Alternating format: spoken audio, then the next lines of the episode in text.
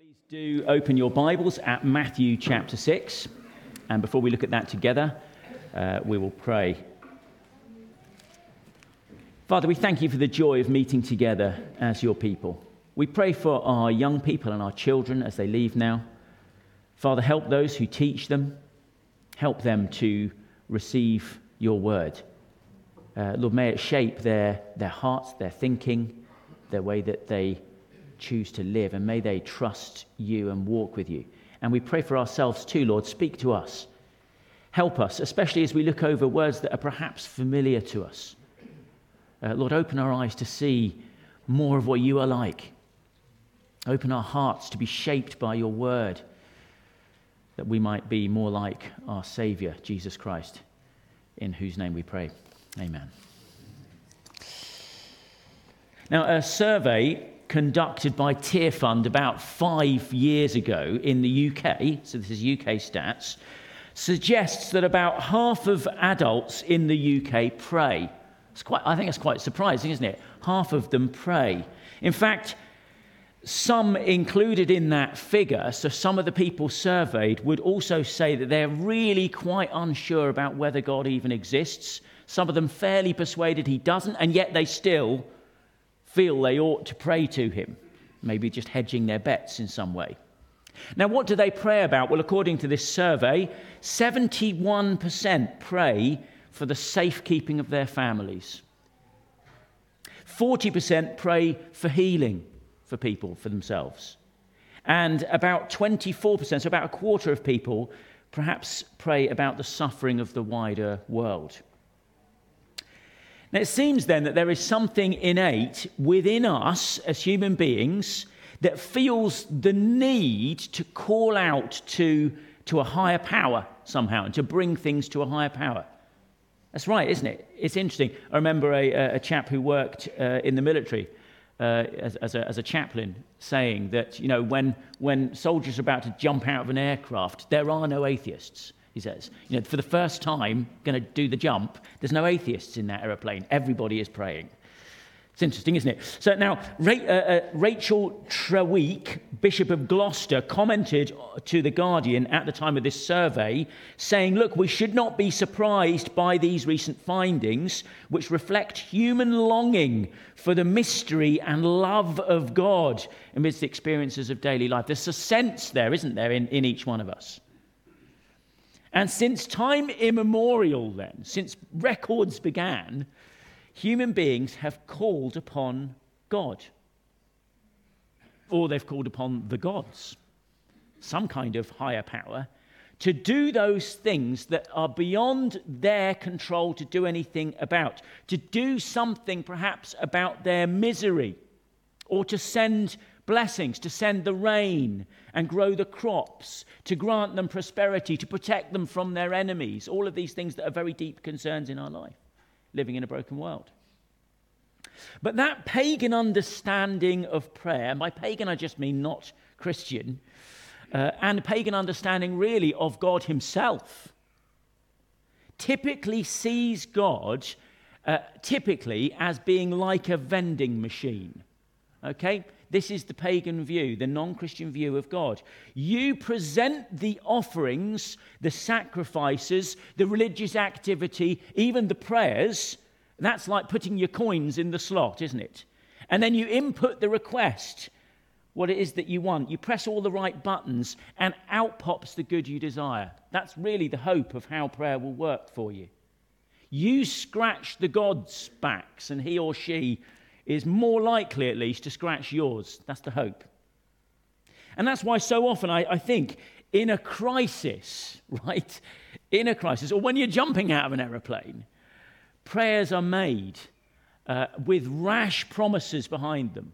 Yeah? We premise also, you know, God, if you do this for me, I'll start going to church. yeah, I'll turn my life around. I'll do this, I'll do that. And for example, historical examples, people like Martin Luther, the great reformer.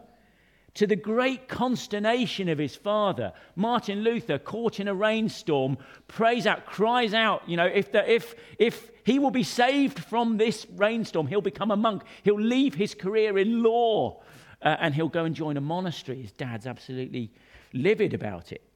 Or you could take a, um, a biblical example. I was reading recently in my quiet times this week the story of Jephthah. You know the story of Jephthah, Jephthah in the book of Judges? Who promises to offer as a burnt offering to God whatever comes out of his home to greet him when he comes back from battle. What a stupid thing to do. Doesn't your heart just break for the idiocy of that? His daughter comes out of the house.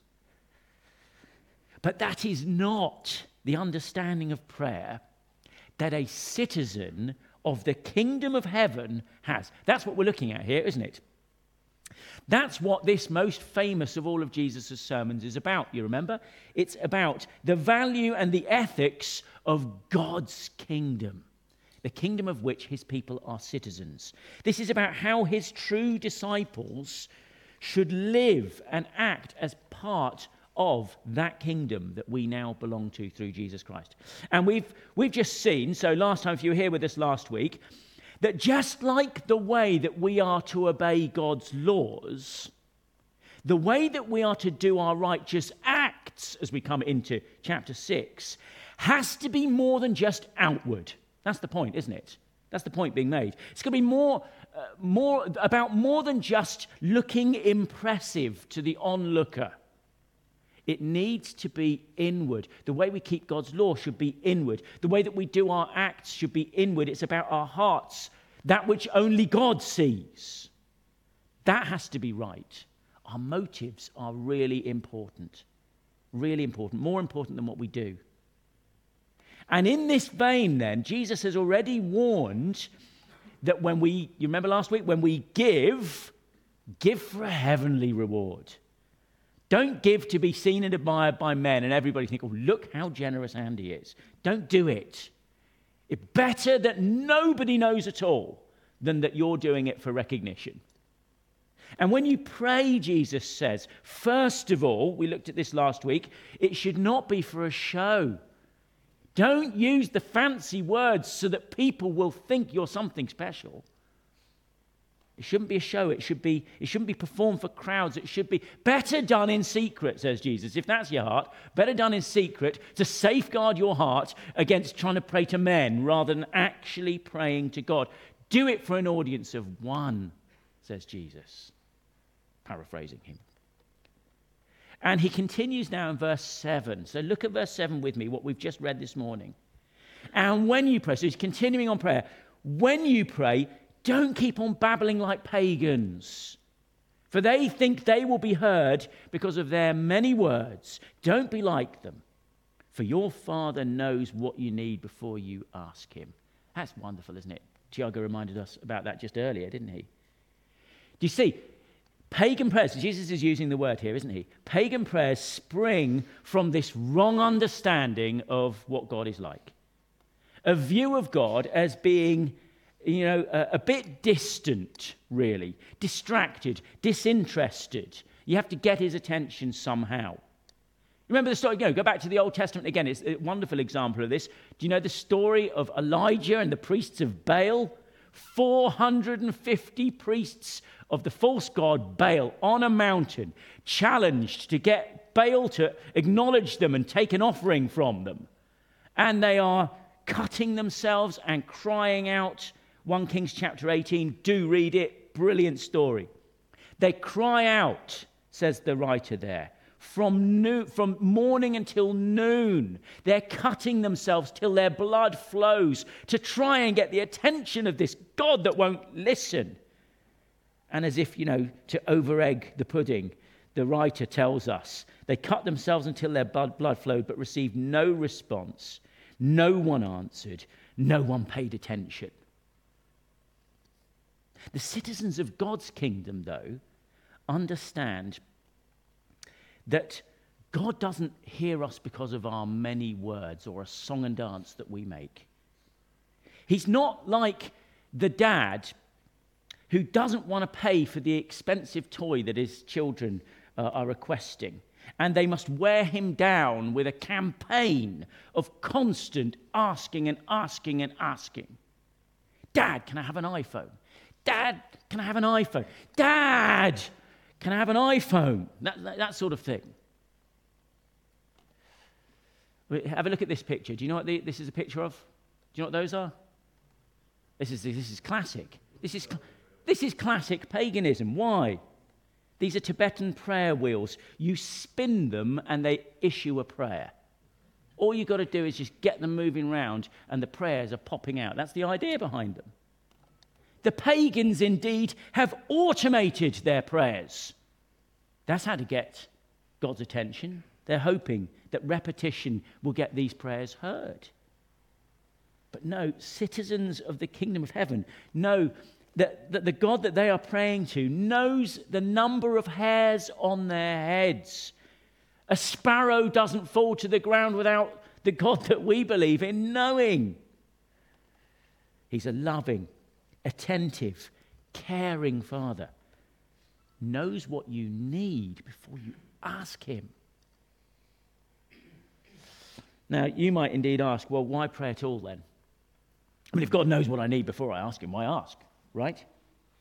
That's a good question. Actually, do you know what the most simplistic answer? There's a lot to say about that, but the most simplistic answer uh, is first and foremost to point out simply because the God that we believe in is not a vending machine. He's not. He's a personal God. He is a God of relationship. That is why prayer is so important. It builds relationship. You know, even as a human parent, we're a little bit like this in that we can, we can quite often anticipate the needs of our children before they ask. They don't need to ask, do they? Quite often. We might even know their, their need before they know it. They know what they're going to need. But it would be terrible for both parent and child if that meant no communication ever happened because it's just not necessary. There'd be no relationship. And so we, with this understanding of God, we joyfully bring our requests to Him, knowing that He hears, knowing He already knows our needs, knowing that He will give us not simply the things that we want but actually what we really need and what will do us the most good. That is how we pray with faith, isn't it? And so we must then also to learn, learn to, to pray, not like pagans who have no real relationship with the God that they're speaking to, but to pray with kingdom priorities. That's what we're looking at this morning here as we go through the Lord's Prayer. We are to pray as ambassadors, staying in close contact with our King. And it's to teach us this that God gives us, that Jesus gives us here uh, in Matthew chapter 6, a model prayer. That's what we've got really here, isn't it? Because verse 9 tells us this then is how you should pray. Uh, so notice, before we, before we go any further, and I know this point gets made a lot, Jesus does not say this is what you should pray. Okay, it's a very simple point, perhaps too obvious. As if it was his particular desire that you should repeat these words on a regular basis. We've not been instructed to do that. I mean, there's nothing wrong with doing it. That's not what he's instructing us to do. Rather, he says, this is how. This is how you should pray. This is what, in other words, the citizen of my kingdom has on their heart when they come to pray. Please hear that this morning, okay? So, so, when, you come, when you come to pray, what's going, remember this whole sermon is about what's going on in your heart, what's going on inside you. This is what you want on your heart as you come to God in prayer. If you're a citizen of the kingdom, this is, this is what you come with. So, first point then, really in verse 9, is you come remembering who you're praying to. Think about who you're praying to. This then is how you should pray, says verse 9. Our Father in heaven. Well, now, there's, there's, there's a lot that could be said just about those first four words. But the most prominent thing there, I guess, really is to, to acknowledge here God is your Father. If you're a citizen of God's kingdom, God is your Father. That is an amazing thing, actually, for Jesus to say in the days that he's living in. It's not that Jesus was the first person to ever refer to God as Father. Okay, you can find that in Jewish writings.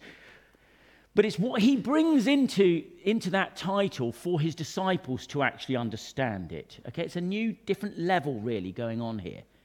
See, the Jews might have considered that God was the father of their nation. He's the father of Israel. But even so, God was most commonly addressed, a Jewish person would address God with titles such as Sovereign Lord or King of the Universe, these high and lofty titles, which, understand, which, is, which is a right understanding of who God is, yes. But we have a different understanding, really, of this. Jesus teaches his disciples to think in terms of God's affection to us even as individuals. The gospel re- reveals to us, doesn't it, the astounding truth of our adoption, adopted through Christ into the household of God. Think about that. That's what the gospel teaches us. You've been brought into, the, into God's household, the family. When you're praying, you're coming as a family member. You've been brought into a unique relationship. The relationship, you've been brought into the relationship that Jesus Christ himself has with his Father. What a staggering thought. So that just as he cried out in the night of his deepest anguish, when he was in deepest need, he cries out, Abba, Father. So also we are told, staggeringly, by that, by that spirit of sonship, we too cry, Abba, Father. Abba is perhaps a word that gets a bit misunderstood.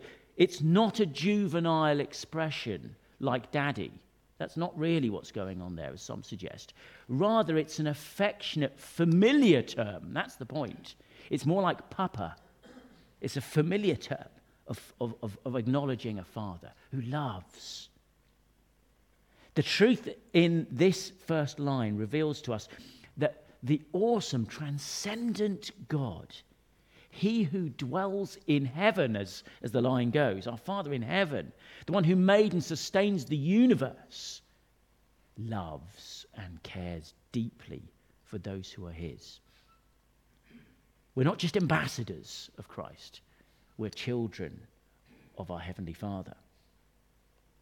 That's profound, isn't it? Before we even get into the prayer. But that's how we come to God in prayer. And secondly, this opening line reminds us, just very, very briefly, that we're part of a family when we come to prayer. He is not just my Father, but our Father in heaven. And so, indeed, our priority in prayer is then not just to pray for ourselves. We pray on behalf of all of that family. That should be on your heart. Not just what I want, all your brothers and sisters in Christ. You bring them on your heart. Now, the Lord's Prayer, as we call it, is not a comprehensive prayer. This isn't all that there is to be, to be said about prayer. It isn't all that we should pray for. For example, there's, no, there's actually no thanksgiving in it. You notice that? There's no prayers of intercession for others in it, and those are good things to do. But it does tell us, as we said earlier, what the priorities of, of God's kingdom are with regards to our prayer. This prayer, I'm sure that many of us are familiar with, contains six petitions in it. Six petitions. Six things that the citizens of God's kingdom should regularly have on their hearts then when they come to prayer. prayer.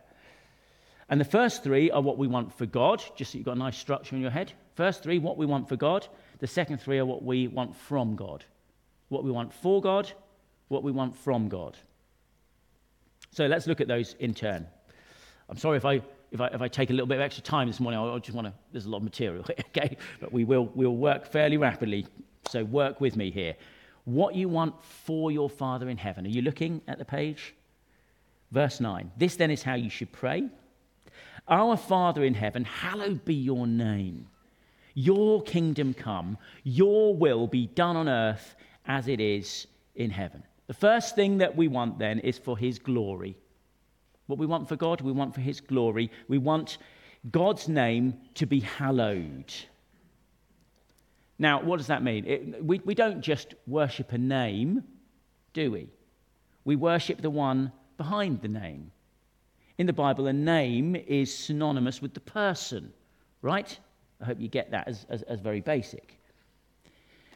We're praying here that all men, women, and children, everything in creation would acknowledge that God is their almighty, all wise, all wonderful creator.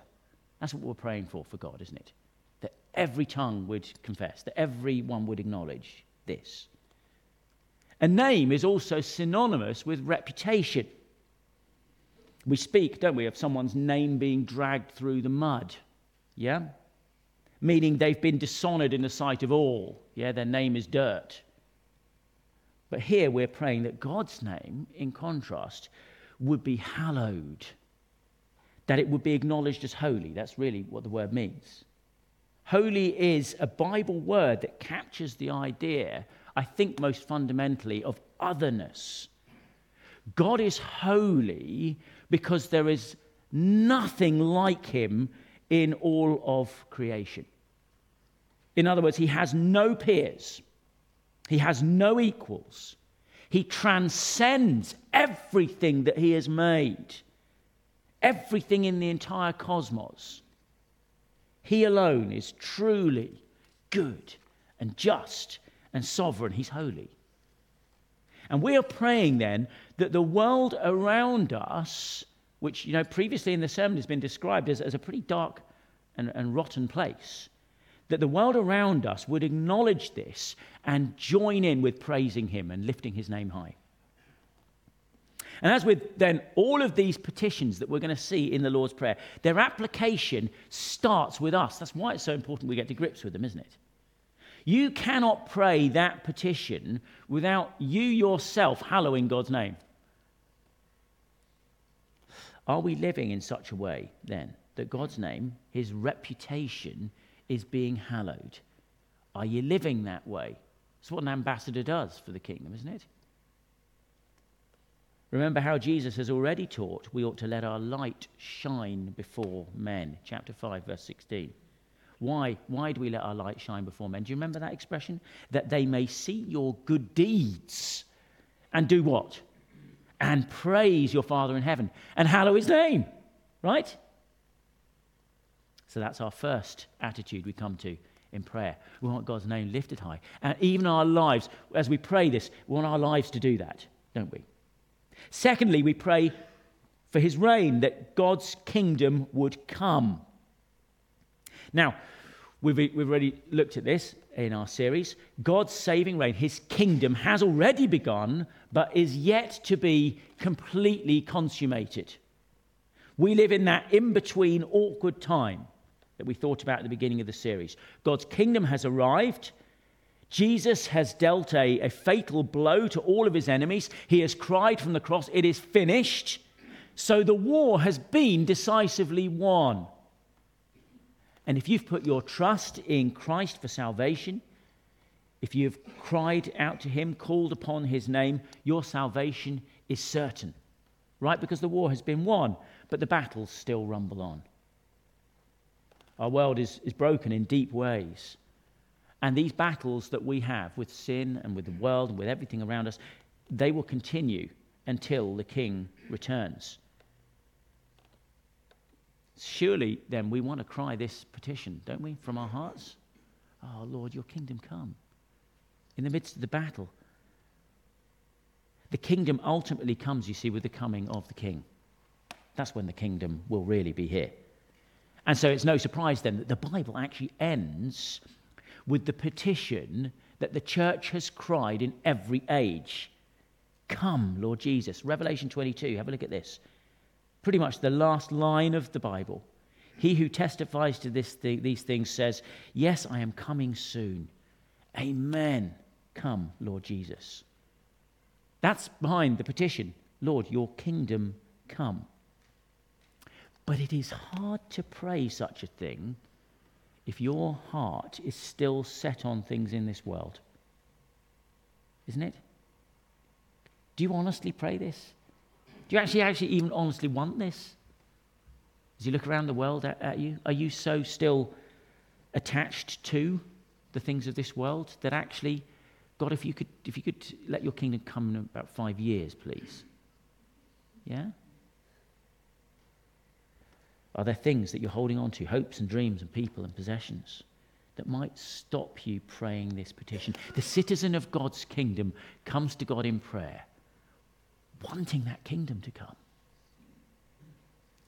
Thirdly, that God's will would be done. If, if you read through any of the, the wonderful descriptions in the Old Testament prophets about what God's kingdom will actually be like, uh, you'll find that his is a reign of, of truth and justice and righteousness and peace. It's a reign of the world that we would love to live in. That is God's plan and God's will for, for his kingdom. What else is God's will? Well, it is God's will that all kinds of men, women, and children would be saved. It is God's will that his people, those who profess to follow him, will become more and more holy, that we become more and more like Christ. That's his will. But over all of these things, the Bible spells out God's plan in Ephesians chapter 1. Take a look at what Paul writes here in Ephesians chapter 1. He, God, made known to us the mystery of his will. See, you've had it, you've had it made known to you. God's real will, according to his good pleasure, which he purposed in Christ, to be put into effect when the times have reached their fulfillment. This is where it is all going, ladies and gentlemen, brothers and sisters, to bring all things in heaven and on earth together under one head, even Christ. That everything in all of creation will be ruled by Christ and brought together under his good, righteous, holy, and perfect rule. And so when we pray this, we are praying that God will do something about the things that are not his will on the earth, aren't we? We pray, we come to prayer with a, with a heart concerned for what we see in the world that is not God's will. We're longing that his kingdom will come and that his will will be done on the earth. And when we pray this, first of all, then, we are committing ourselves to learning all we can about his will, aren't we? How else can you pray this? And secondly, we are pledging to do that will. With his help, we're pledging to do it as much as we understand what it is. That's, why, that's how we come to pray this line. So, what do we want for God in this first half of the prayer? We want the world to acknowledge how glorious He is and to praise Him. We want His kingdom finally to come in all of its fullness, to end this creation that's subject to sin and frustration and pain, and for that new perfect creation to be ushered in by the return of our King. That's the big vision we come with, to, to with, with prayer. We want to see His will perfectly done on the earth, even in our own lives, just as it is done in heaven.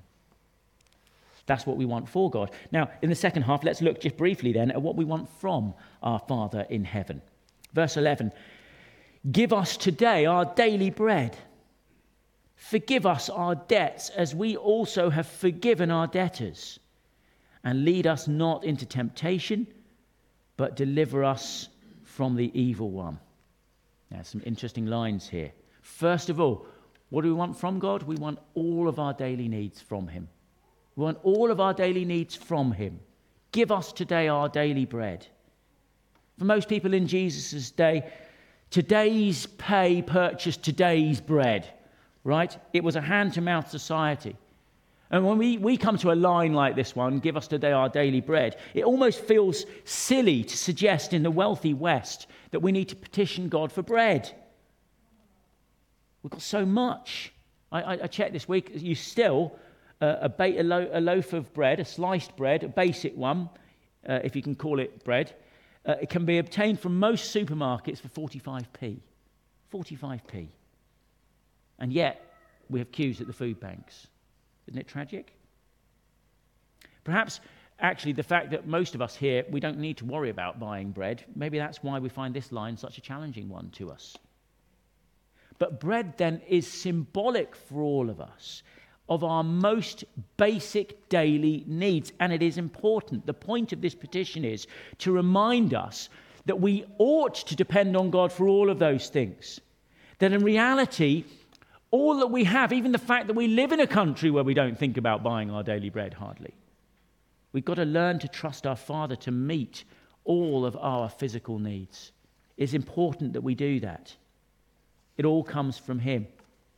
James chapter 1 and 1 Corinthians chapter 4, they, they remind us, they're, they're powerful, clear verses that remind us that everything that we receive is from God. It is not provided from ourselves. And perhaps that's why this line is so important to remind us you're not providing for you. You might think you are. That's not how a citizen of God's kingdom thinks. God owes us nothing, but graciously, with fatherly love, provides day by day. And so he deserves constant thanksgiving and constant worship because he does so.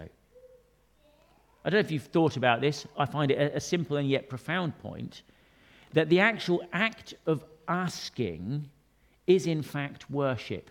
It's a worshipful thing to do. Have you thought about that? Shopping list prayers, let's not, let's not write them off too quickly.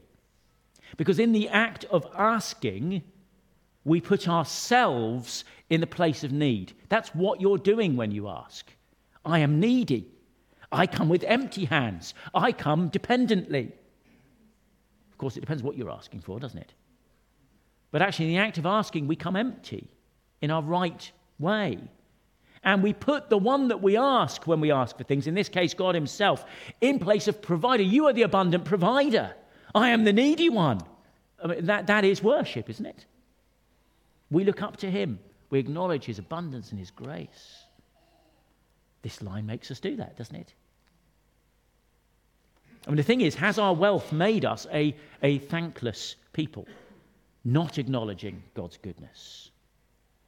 Again, don't, don't write off praying and thanking God for your food every time you eat. What a wonderful thing to do, actually. Do it with, of course, it's got to be, you know, what's going on in your heart is really important when you do that. Don't let it just become a pattern of words, you know, rubber dub dub, thanks for the grub, or whatever it is that people will say. No, don't do that. It has to come from a heart. That's a serious point, actually. We come with dependency. We need to grow and learn that dependency. The Bible considers thanklessness a serious sin. This petition instructs our hearts to be humble and thankful and dependent on God every day. Second petition, what we want from God, for our debts to be forgiven. So fundamental. Food for your stomach, forgiveness for your debts. Forgive us our debts as we also have forgiven our debtors. And of course, the debt being spoken about here is the debt of our sin. That's the debt. Every offense that we commit against God adds up and accumulates and it mounts up. And every offense that we commit against our neighbor is also an offense against God, who's told us to love our neighbor. And so it accumulates and more and more. And Jesus applies God's law to us then to lay on top of it in chapter 5. Feel the true weight of that debt. It's not just what you're doing, it's what's going on in your heart. It's, it's not just your actions, but it's your thoughts and your attitudes. And the debt mounts up and up. Jesus told a powerful story, story about this, drawing a parallel between this and, and that of a, a story of a, of a great king who cancels a truly colossal debt owed by one of his servants. We're talking about billions. It's a, it's a staggering debt. Such is the grace of our King. This great, gracious, merciful King who forgives a, a, just an unfathomable debt. That's who we are. That's what God is like. Jesus gives his precious, priceless blood, the blood of the beloved Son of God the darling of God, to pay the debt of our sin. And daily we need to look for that forgiveness. But there is here actually what seems to be a caveat. Did you see that? As we also have forgiven our debtors. Uh, this is a line I think it gets fleshed out in verses 14 to 15 if you look at them. If you forgive men when they sin against you, your heavenly Father will also forgive you. But if you do not forgive men their sins, your Father will not forgive your sins. Uh, if you are bearing a grudge against someone, that verse should make you squirm, shouldn't it? In the story Jesus told, that servant, you see, the second half of the story, he finds a servant who owes him a far smaller sum. and forces him to pay it, even sending him to prison because he can't. He has been, you've got to get the story. He's been, been forgiven a sum that makes this little debt feel like dust on the scales, actually, trivial. And he is infinitely better off than he was even earlier on that day, where he owed an unpayable debt and has been forgiven. Should have broken him, shouldn't it? If he had truly repented, if his pleas before the king were genuine, surely his heart would have changed. He'd have written off any debt that anyone else owed him. He cannot forgive like his king did.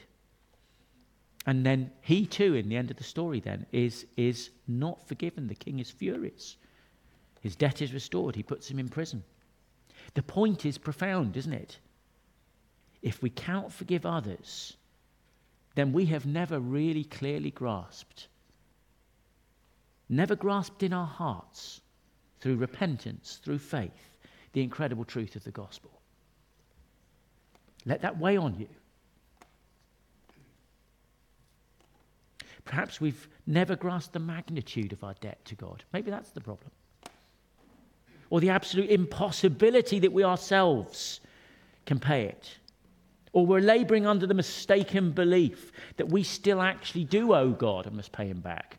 So people that owe us ought to pay us back whatever it is, you can't have truly believed the gospel and your debt is still not forgiven.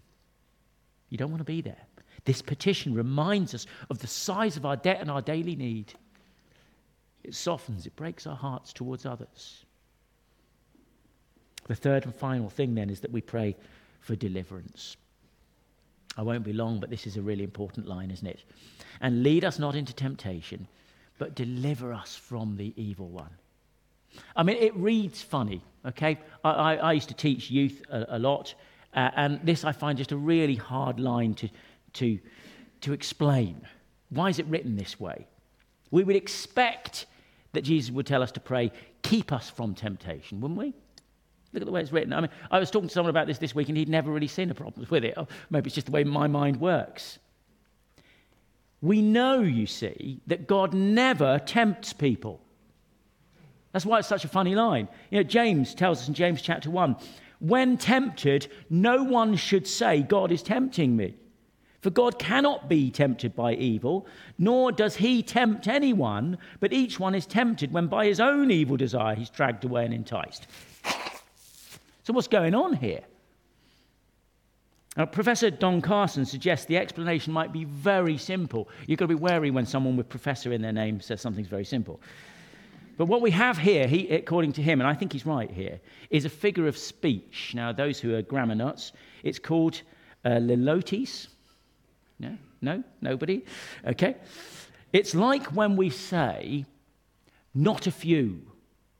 Right? So the Women's Football World Cup was attended by not a few England supporters. Yeah, you, you get what I'm saying. That's a litotes, apparently which we mean absolutely loads, right? Not a few, means absolutely loads were there.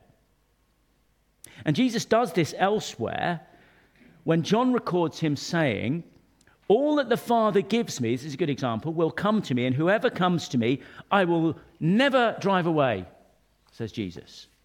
And Jesus is not saying, he's not, put it this way, he is not just saying he's going to receive all who come to him. What he's saying is that he will certainly keep them.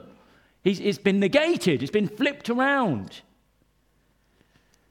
Here, then, in the example of the Lord's Prayer, into temptation is what is being negated. I hope you're following this. One might paraphrase it just to make it clear here. What Jesus is, seems to be saying here is lead us not into temptation, but away from it, into righteousness into situations where, far from being tempted, we'll be protected and kept righteous for the kingdom's sake. And in doing this, we'll be delivered from the evil one. Now, when did you last pray this? It ought to be our constant prayer, shouldn't it, as we battle with sin and temptation in, a, in, this, in this frustrated, broken world.